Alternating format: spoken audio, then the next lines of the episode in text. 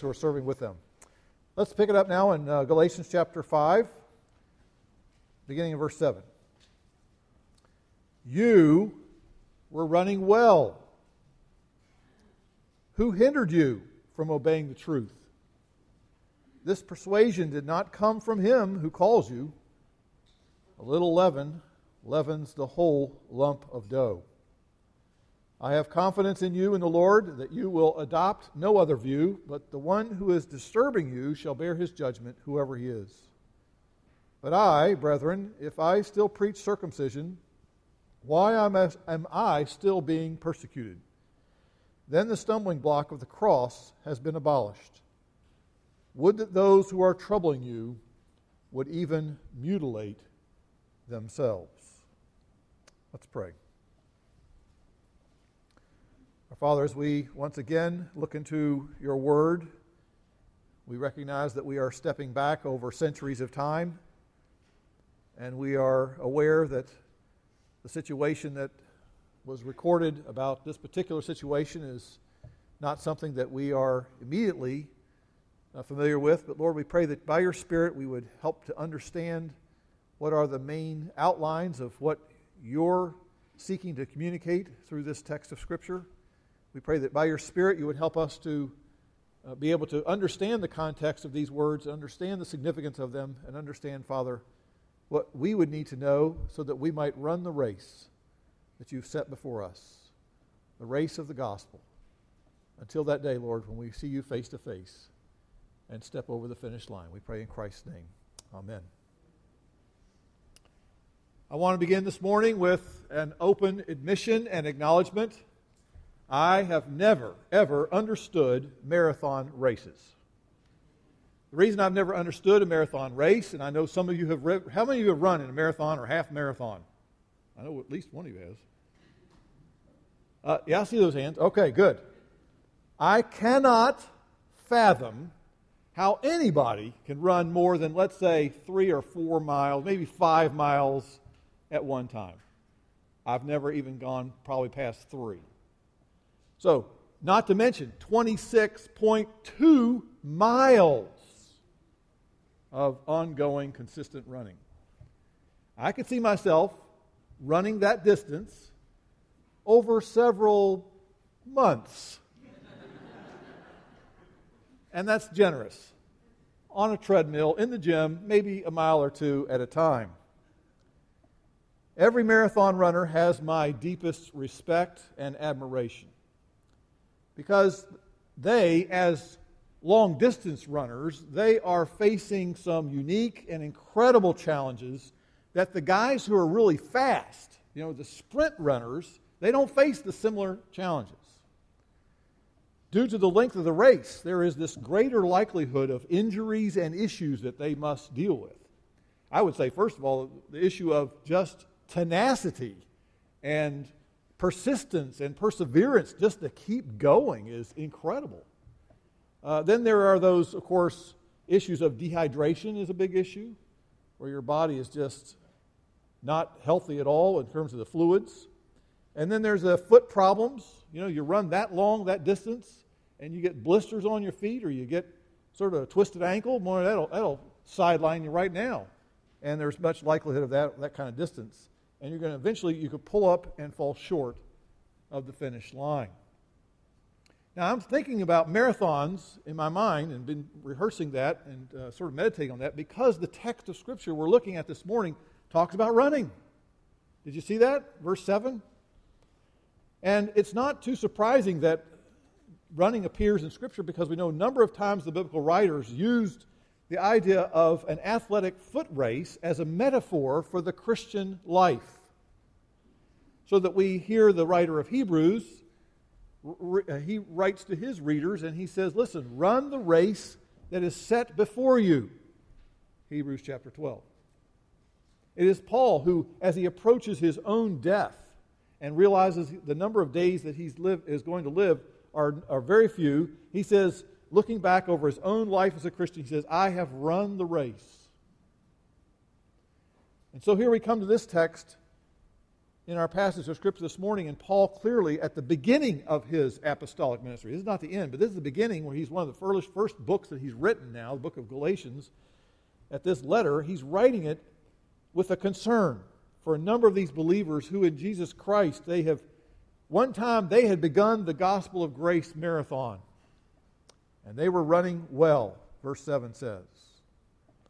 Well, in some ways, you could say that that statement is a, a strong affirmation right? It's a word of commendation. You were running well. That's a nice thing to hear. But the compliment, notice, is in the past tense. You were running well. And hence the problem of a marathon race. You were running well. See, that describes me when I'm literally running. Yeah, I run for I run okay for a little while, but my left knee starts killing me. And that's it. I'm done. You were running well. For some reason their progress among these believers had slowed if it had not stopped perhaps altogether. And they were not faring well. And so here's Paul, a supportive coach, as it were.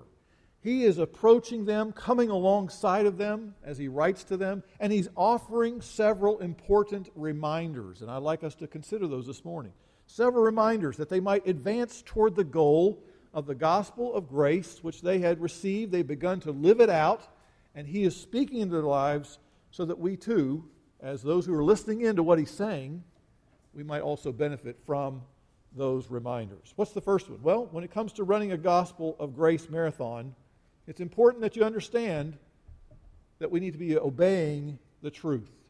Obeying the truth. Here is Paul. He is sort of like a relay runner. And he had been handed the gospel of grace himself as he himself became a believer and follower of Jesus Christ. And so now he's handed that baton off to those who are sort of behind him, these believers here in Galatia. And he imparted to them not religion, that's not what he brought them when he came and ministered among them. He brought to them the transforming truths of the gospel of grace. And in your notes, I've tried to make the distinction here that Paul clearly made between that which we call the creed of every religion is this. All the religions of the world, you add them all together, you boil them all down, it says, I obey, and therefore I deserve God's acceptance. I do X, Y, and Z, therefore I am due God's acceptance. But Paul proclaimed a radically different message. And he gave and spoke to them the creed of Christianity. And that is this I am accepted because of Jesus Christ's death and atone, uh, his obedience and Jesus Christ's atoning death. Therefore, because I am accepted on the basis of grace, I obey. That is radically different than all the other creeds of religion. The gospel is not about being religious, it's not about avoiding religion altogether. Because Paul said in verse 6, from we noticed last week, he says, neither circumcision nor uncircumcision means anything. It's not important in those areas. The gospel is good news that those who believe in Christ are granted acceptance before God as a gift on the basis of grace rather than something that we must earn. And keeping rules and trying harder and living a better life and performing religious rituals will never earn us merit which entitles us to deserve God's favor. You say, but yeah, but some people hear the word grace and man, they just sort of think, well, if you're talking about the gospel of grace, then they start running in a direction that says, uh, you know, you talk about gifts, the gift of eternal life, they're running in a direction that says, it doesn't make any difference how you live your life. If God get, deals with us on the basis of grace, then who cares? Live however you please. And they totally run in the wrong direction, if you will, in terms of their life. And they think that if it's all about grace, and Jesus gives us all this full acceptance on the basis of grace, then we're free to live however you please. I just want to show a correction of that in these verses that Paul points out, verses 6 and 7 here. Paul spells out the nature of the gospel of grace marathon is this it is faith that works itself out through love. That faith in Christ evidences itself where there's love that evidences my life. It's not just living for me, me, me. It's a love, a love for God and a love for other people that becomes the real heartbeat of my life. In verse 7, he speaks of obeying the truth. That is the gospel of grace. Yes, we are saved by grace, but it means that it leads us into a new realm of living in which we obey the truth. Not because we have to, not because we're trying to become better, but because that is what we want to do because of His grace. The gospel declares that we gain God's approval on the basis of grace by fully trusting in Jesus' righteousness alone. But saving grace always transforms our hearts with new motives. It is Martin Luther who said, We are justified by faith alone, but not by a faith that is alone. Very important to understand that. Turn with me, to, if you will, to Titus chapter 2. Just hold your finger there. We'll come back. But Titus chapter 2, page 1418 in your Pew Bible. Titus chapter 2, verses 11 and 12. Very interesting text here because the gospel of grace, if we were to join that marathon, then that marathon means that we are going to be moving in a direction over a period of time toward holy living rather than lawless living. Titus 2, verses 11 12, summarizes the gospel of grace dynamic in this way For the grace of God has appeared, meaning Jesus and his ministry of atoning grace and mercy shown to us in his death, burial, and resurrection, bringing salvation to all men, instructing us to deny, not to embrace, to deny ungodliness and worldly desires, and to live sensibly, righteously, and godly in this present age. What he's saying there is by grace we are accepted, therefore we joyfully and thankfully obey. My wife uh, attended a conference uh, earlier this week, on Friday actually, and in this particular convention, uh, conference, uh, it was through her work. And so there's a number of these uh, people. We have these displays and a number of little booths you can stop by, and they have a bunch of freebies. And I joke about it because she's gone this before. I said, Bring me some good freebies. So I always like the pens. That's what I like, the, the good pens. So anyway, she brings back a number of freebies. And these are little tchotchke items that aren't really worth that much monetarily. Like, for example, a letter opener. It's got the name of somebody that they're promoting their little business and you can open your letter, and it has a little gizmo that you can, has a little, these little brush that you can clean out your keyboard on. I mean, life goes on if you don't have this. but it's free.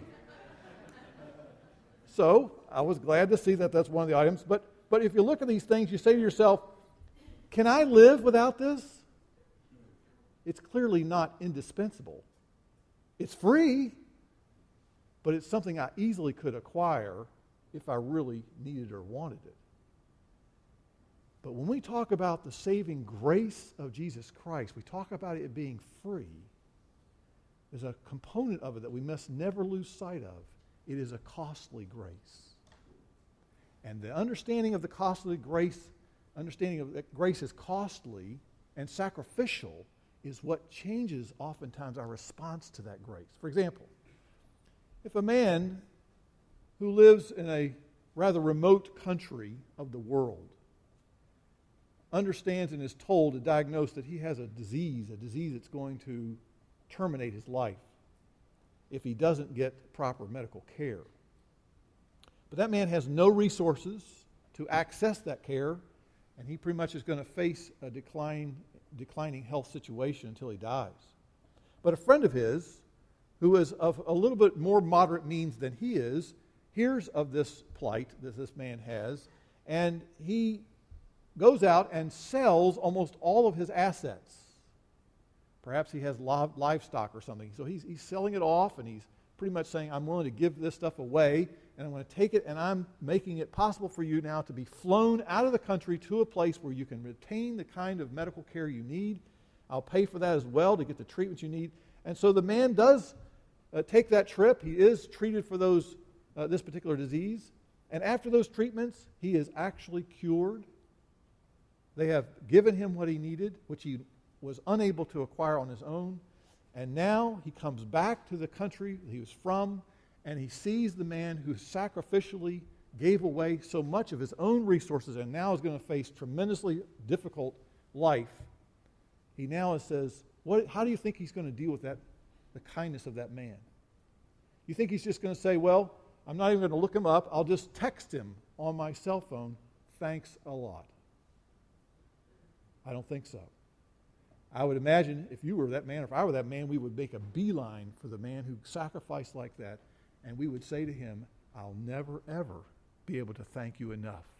I'll do anything for you. I'll serve you in any way I possibly can. I'll help you. And because you are in a situation, I'll be glad to help do anything I can. Any day, every day, the rest of my life, I'll be glad to do that for you. That, my friends, I believe, helps us understand how grace operates. There's a joyful expression of love that comes from someone who's received an undeserved favor and benefit from one who gave it sacrificially. And you put this in the context that that story breaks down because we're not on good terms with God. We're an enemy of God. That man was a friend. And so the gospel of grace is more than just affirming certain truths. That if we receive sacrificial love and grace that comes to us, therefore our response is going to be what? Sacrificial love. And therefore, that's why Paul says it's not just affirming certain truths in our minds. The gospel is involved in, in a response of love and affection for Christ that results in a desire to please Him and not out of a need to win His acceptance, but out of thankfulness for His grace and His mercy. It's a radical difference in understanding of why we are living the life, why we're running the race of the marathon of the gospel. We're not running for ourselves. We're not trying to impress other people. We're not trying to, to break the record and gain notoriety for ourselves. We're running the, great, the, running the race of the gospel for Christ. We're running it for His glory. We're running to show, look what He has done for me. And I'm living for Him. And as I'm running, I'm running looking to Him, realizing what a gracious God He is. That He would that He would give, give me the opportunity to run for Him in this race that He laid out for me. I want to please Christ. And toward that end, that costly grace is leading me to want to live a holy life for Him day by day. My friend, you will never, ever find victory over struggling areas of sin into your life till you grab hold of that truth, that costly grace saves you from the penalty of sin so that you might what? so that you might now be motivated out of a sense of love and joy and thankfulness to Christ to run in a way that you're running toward Him and running for Him. Makes all the difference in the world. It really does. And some of us in our running, I think we become, uh, so tired of this. It's so, it's so, it requires so much of me. That's what I do when I'm running literally in this world. I'm like, oh, I can't stand running for long, long, long distances. But if you're thinking about the Christian life, who are we running toward and why are we running and, and, and what is the running all about? It's about Christ, being thankful and joyous for all he's done for us. Another insight in this text, I want to move on here because the text has a number of things I want to draw out of it. He goes on to say after verse 7 he begins to talk about who hindered you from obeying the truth. He begins to turn his attention to the fact that there were a number of challenges that these runners were running into. And so, the gospel of grace, we understand this marathon, we're going to expect opposition. We should expect opposition.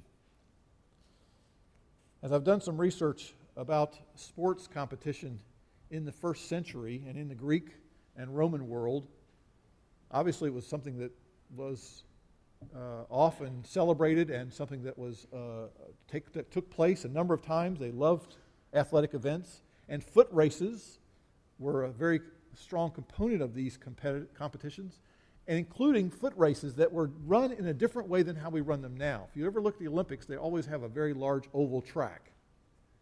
And so that track has got lines in it that are laid out, whatever. Well, the, the way they used to run the races in the first century, the racers would run to a post at a distance and then make their way around that post and then return back to where they started. Now, think about that. If you're a runner, and suppose it's a very long distance, so it's a long ways down there, but you're going to run down there and then you're going to converge on this one post. Guess what happens at that post? Man, there's a lot of strategy and significant people, significant movements to try to gain advantage over the piece people you're trying to beat in that race. Right? Think about it.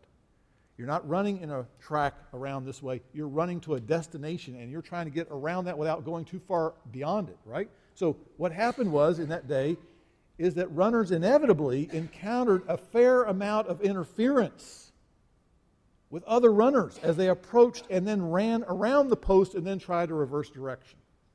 And that's where we get this terminology here, verse 7 who hindered you from obeying the truth. What he's addressing there is the fact that Indeed, in order to gain advantage, some competitors would impede the progress by cutting in front of another runner. And what Paul's addressing here in Galatians chapter 5 had, is that there had been a group of individuals who had impeded the race that was being run by these believers. And the group is a bunch of legalists, bringing with them a long list of rules that you need to keep, things you must do in order to be a Christian. And these false teachers insisted on adding to the gospel of grace the requirement that in order to become a Christian, you first had to become a Jew and therefore be circumcised. And such teaching is not from God. As he says there in verse 8, he says that's not what God has instructed us is the true gospel. And look at the verbs now you find in verses 7 through 12. Verse 7, you find the word hinder. In verse 10, the New American Standard has the word disturb. In verse 11, the word persecute. In, the, in verse 12, troubling. You see, the Gospel of Grace marathon, for those of us who are going to be involved in running this long, long race, we're always going to be facing various forms of opposition. Count on it. You're going to find it.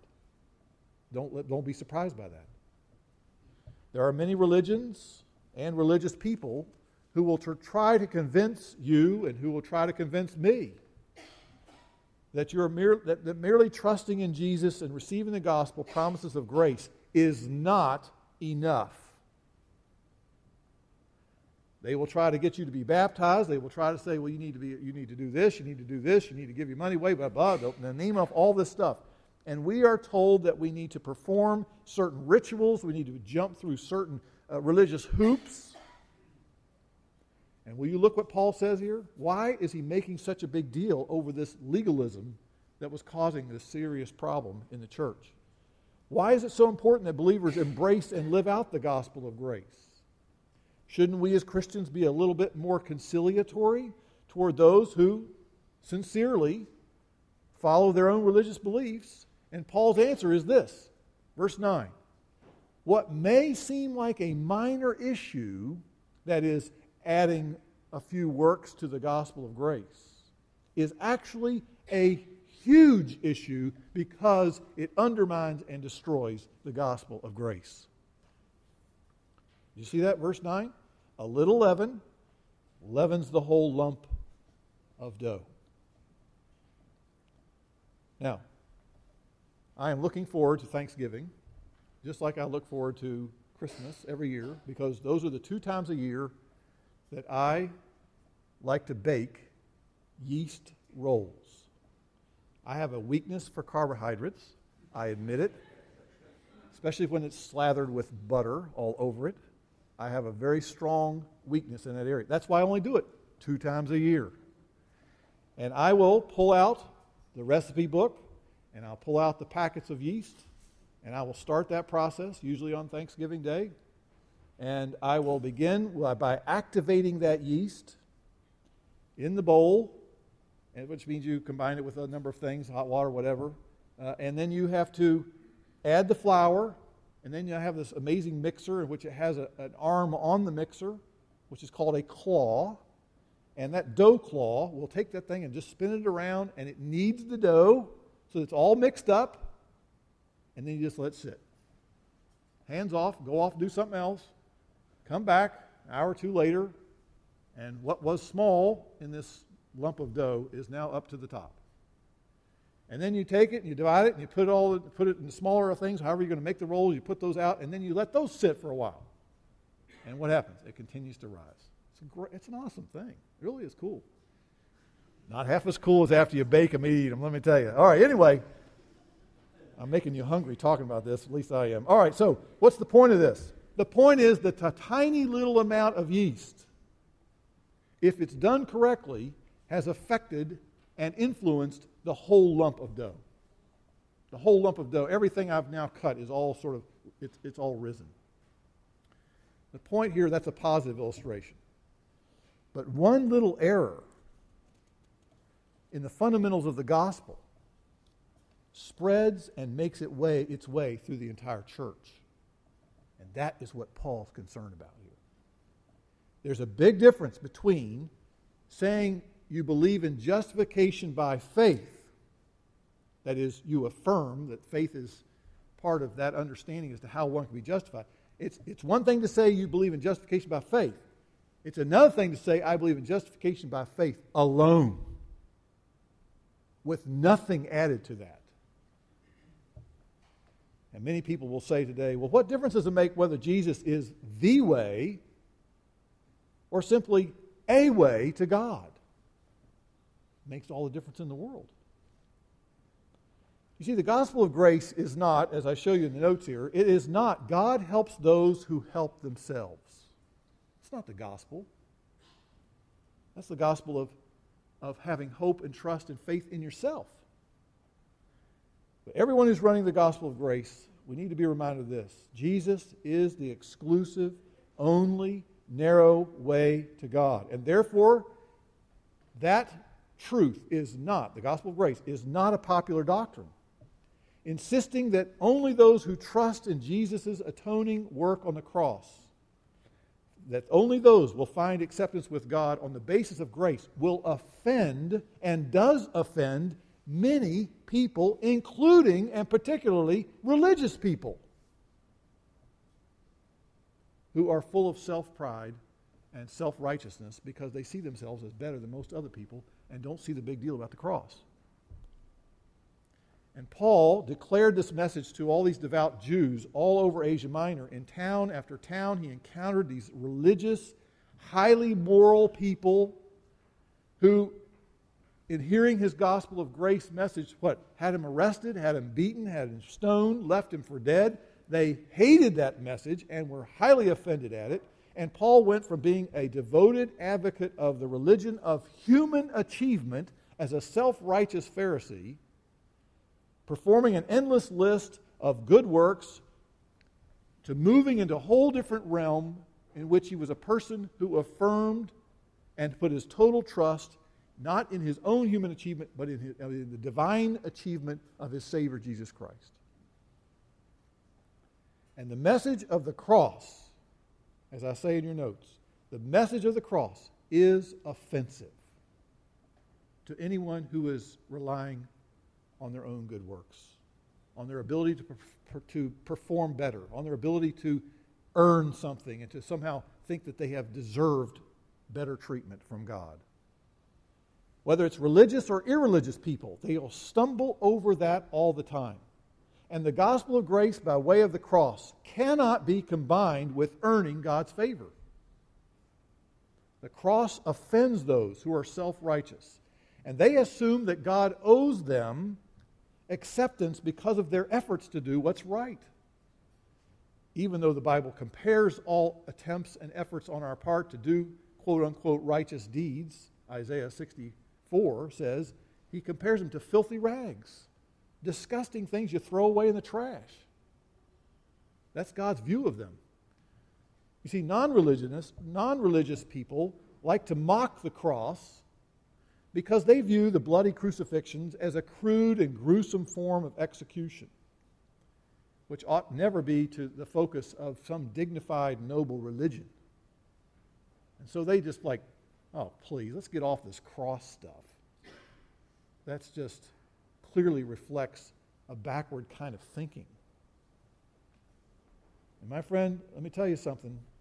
The message of the cross is offensive, and we as Christians need to arm ourselves with greater understanding that we are entering a time in which, as we proclaim the gospel of grace and run faithfully the gospel marathon, claiming the claims of Christ, we are going to face increasing levels of persecution. I heard a well known Bible teacher say it this way He said, First, a society will reject the Bible. Check, done that. Our society has completely rejected the Bible. Then, morality then will be turned upside down so that what is right is now wrong and what is wrong is now right. Check, done that. Then there will be a tolerance that will be demanded for this new morality. And there will be an expectation that you are not being tolerant of what has now been defined as what's right. And therefore, that will be a, lead to a response in which those who do not share in their tolerant view of morality, the, the response on their part will be a, a, a response of intolerance for those who would dare disagree with them. And that, my friend, will very quickly then slip into because of our intolerance, and they, and they see the message of Christianity, at that point will become hostile. Even though we're just saying what we're saying, even though we're saying we love you, even though we're saying we are people unworthy and undeserving of God's grace, and whatever you say at that moment, if you hold to biblical truth, at that point you will be defined as hostile. At that point, my friend, that's where it will lead clearly to the final step, which is persecution. That's where we're headed. You can bank on it. Now, how do we respond then to those people who oppose us? How does Paul respond in this situation? I need to be very careful here, and we need to be very careful when you read Paul's words in this text. Let me say, first of all, that the people who cut in on us in the Gospel Grace marathon, let's remember the big picture. Paul says there in verse 10, remember the big picture. It is not up to you to, to settle the score. We are not to be people who are going to go around and give it back to anybody who may show us any form of disrespect or mockery or persecution or whatever. He says there, verse 10 listen, if they're spreading a false gospel, if they're not adopting the gospel of grace, then God will deal with them someday. It's not our job to do that, and we should never be thinking that way either. So, therefore, we never become violent people. We never become angry people we never become people who are attempting to somehow respond in a way in which uh, it, it's, it's our job to then now extract what should be coming from these people, and that is they need to be put in their place, kind of thing. No, that's not the, right, our, our position at all. And Paul says that. Listen, they're going to be judged by God. So just be assured that that will happen. God will deal with these people someday. You say, well, what did he say next? Which is quite challenging. Verse 12. Yes, they're being troubled by these folks, so Paul then offers what sounds like a rather savage comment at first reading, wishing that these false teachers who insist on circumcision would emasculate themselves. Now, you got to ask yourself, first of all, as an interpreter, do you think he means that literally? I think not. I don't think that he's saying I want there to be violence in such a crude way. I think he's clearly not meant to be interpreted literally. He's not threatening violence. And may I say to you, Paul endured a lot of violence, and he has said to himself, I'd rather be damned someday if my brothers who are religious and self righteous would someday come to understand the gospel of grace. He is not a person who is out to extract any kind of revenge. I think what he's saying here is Paul is alluding to Deuteronomy 23 in which he understood that in the Old Testament laws, a person who was a eunuch, who had been emasculated was not at that point permitted to serve in the temple. And I think what he's saying in his own coded way, his own sort of, in a way in which he's trying to, to put it in words that, that perhaps his audience would understand, because these people are insisting on circumcision, he's sort of playing using a, a, a word, word, uh, uh, word, play on words, and he's saying this I think he's expressing an implied prayer that these troublemaking legalist teachers would be cut off from the church. That they would carry these doctrines to the point at which they realize, well, we're not a part of these people, we're not a part of this group, and therefore they should be disciplined, these folks should be held accountable, so that the leaven of their teaching would no longer bear influence among the people of God. In other words, they need to be called out for who they really are. And we're not to wish anyone harm. We're not to become violent against anybody who opposes the gospel of grace. Do not ever hear me say that. That is not what this text is saying, and that's not what I am saying.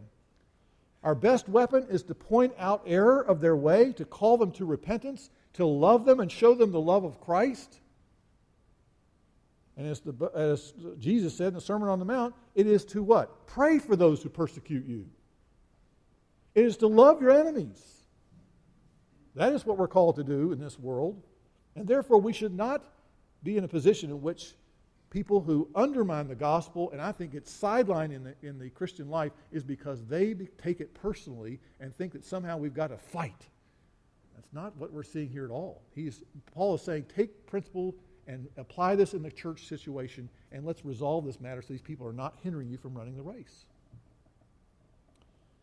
If they don't repent, and they're a member of the church, then they ought to be removed.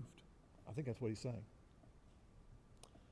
Well, the point is, we're going to find opposition. We have to be prepared for it. We have to be, have our hearts filled with grace to realize there I would go if not for the grace of God.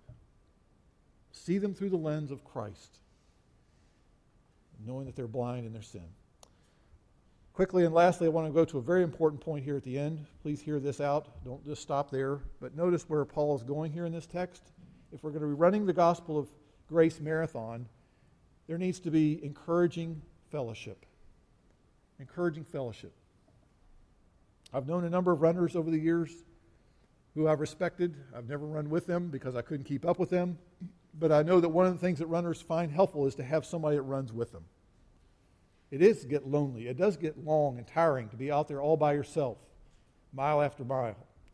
And so many, when they're facing with a difficult section of a marathon race, many runners have said, Oh, it's been great to know that my friend is either above, in front of me, or he's beside me, or he's behind me. I know he's there, and I just get the sense that I'm not running this thing alone. Or they run against and they see somebody on the sidelines cheering them on, and they go, Oh, that really helps to know that, that, that word of encouragement for me, urging me onward, tremendously beneficial. So Paul says in verse 8, he comes alongside of these Christians and he urges them onward. And he says, Listen, you're not running alone. His words are designed to motivate those fellow believers to keep running for the glory of God. And he reminds them that God is the one who called them. Verse 8. And the opening words of this epistle in chapter 1 of Galatians, verses 4 and 5, I'm convinced were part of his effort to speak into their lives so they would keep on running, in which he says this he says, Grace to you and peace from God our Father and the Lord Jesus Christ, who gave himself for our sins, that he might deliver us out of this present evil age, according to the will of our God and Father, to whom be the glory forevermore. That, that's his way of saying, Listen, man, don't ever lose sight of that as you run this race. Don't ever lose sight of the grace of God and the blessings you enjoy in the gospel.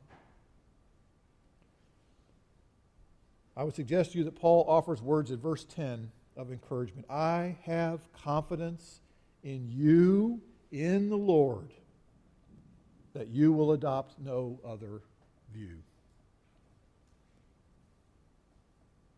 I wonder, does in your running the race, do you ever offer words of hope to the people around you, to your fellow runners in that race who are a little discouraged? Maybe they've lost sight of the gospel, dealing with God on the basis of grace. And do you come alongside of other believers and have you ever seen perhaps another believer who's caught in sin? somehow his running in the race has slowed down. He's not doing he's not making good progress anymore. Man, he's really gotten sidetracked. He's way over there. He stopped running and he's gone in there and gets something from Burger King, which is a, an awful sin for a runner, okay, marathoner. You never do that. So, so the point is what? So if you have understood the gospel of grace, then you're going to sort of say, I'm going to take my race, I'm going to go and I'm going to, chapter 6, verse 1. If you know anyone who, is, who has gotten caught in sin, you get involved in that person's life and you bring the gospel to bear in that situation and you speak into their life and you show them lovingly, look, man, I want to restore you. Get back in the race. You've lost sight of what it's all about. Don't forget Jesus, what he did for you on the cross.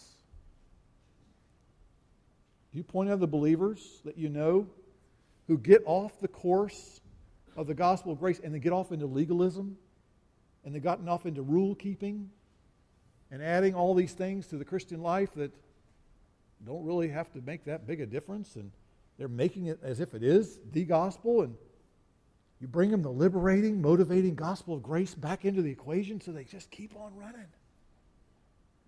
My friend, don't ever minimize the impact you could have with some other discouraged believer in speaking into their life, if nothing else, a word of Scripture.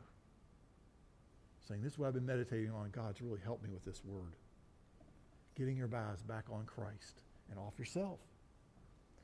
Believers who are running the gospel of grace marathon, let me say you, friends, you don't run alone.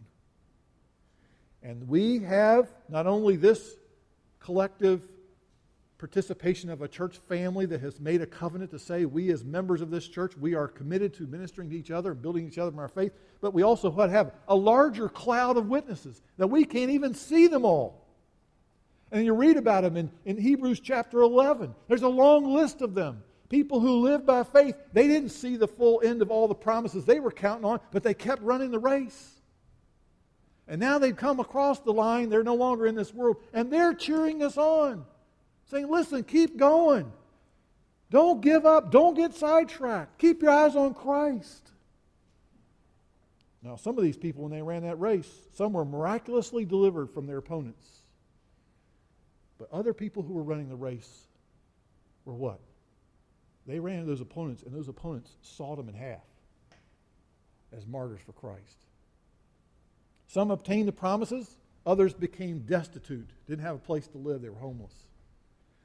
Others were delivered from their opponents, others were ill treated. What's the point? They are cheering us onward in this gospel of grace marathon, and they're urging every believer to keep their eyes on Christ and to remember his loving sacrifice. That the gracious exchange has taken place because this is the gospel of grace, that he took our sin and shame, and we have received his righteousness and sonship and full restoration and reconciliation because of grace.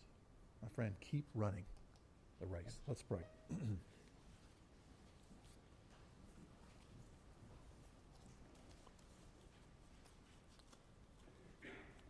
Our Father in heaven, we pray that you might help us today to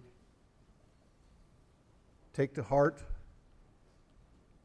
some realities that we're going to face in this world. There are many people who are offended at the cross, but Lord, we know that the cross is what we boast of.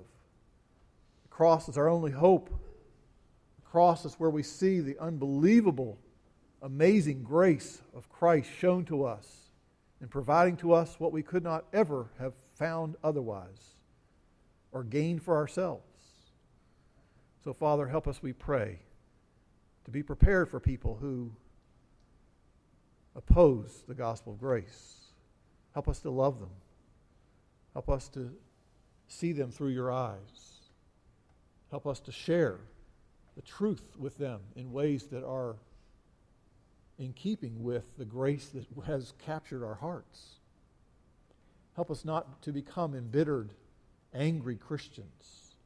Help us to be loving, compassionate Christians who are showing forth the grace and mercy and love of Christ. I pray, Lord, for those who are here today who may feel alone in the race of the Christian life. Lord, I pray that they may find themselves in a band of fellow runners who will speak into their life encouragement and hope and grace and truth. And Father, I also pray that if there are those who have been on the sidelines and who have said, Oh, I don't think I can make that kind of sacrifice, I don't think I can run that race, it requires too much. Oh, Father, I pray, oh, I pray that their eyes would be opened and to see the incredible love and mercy and grace of God in Christ, that you would melt their heart of stone, and that they might, Lord, sense the greatness of your love for them in providing this incredible sacrifice, this substitution, someone like Christ taking upon himself what they deserve so that they might be freely forgiven. On the basis of grace, Lord, I pray today that they would trust in Christ and begin the race themselves. Do your mighty work among us, we pray, and help us to keep our eyes on Jesus Christ, the author and finisher of our faith. We pray in his name. Amen.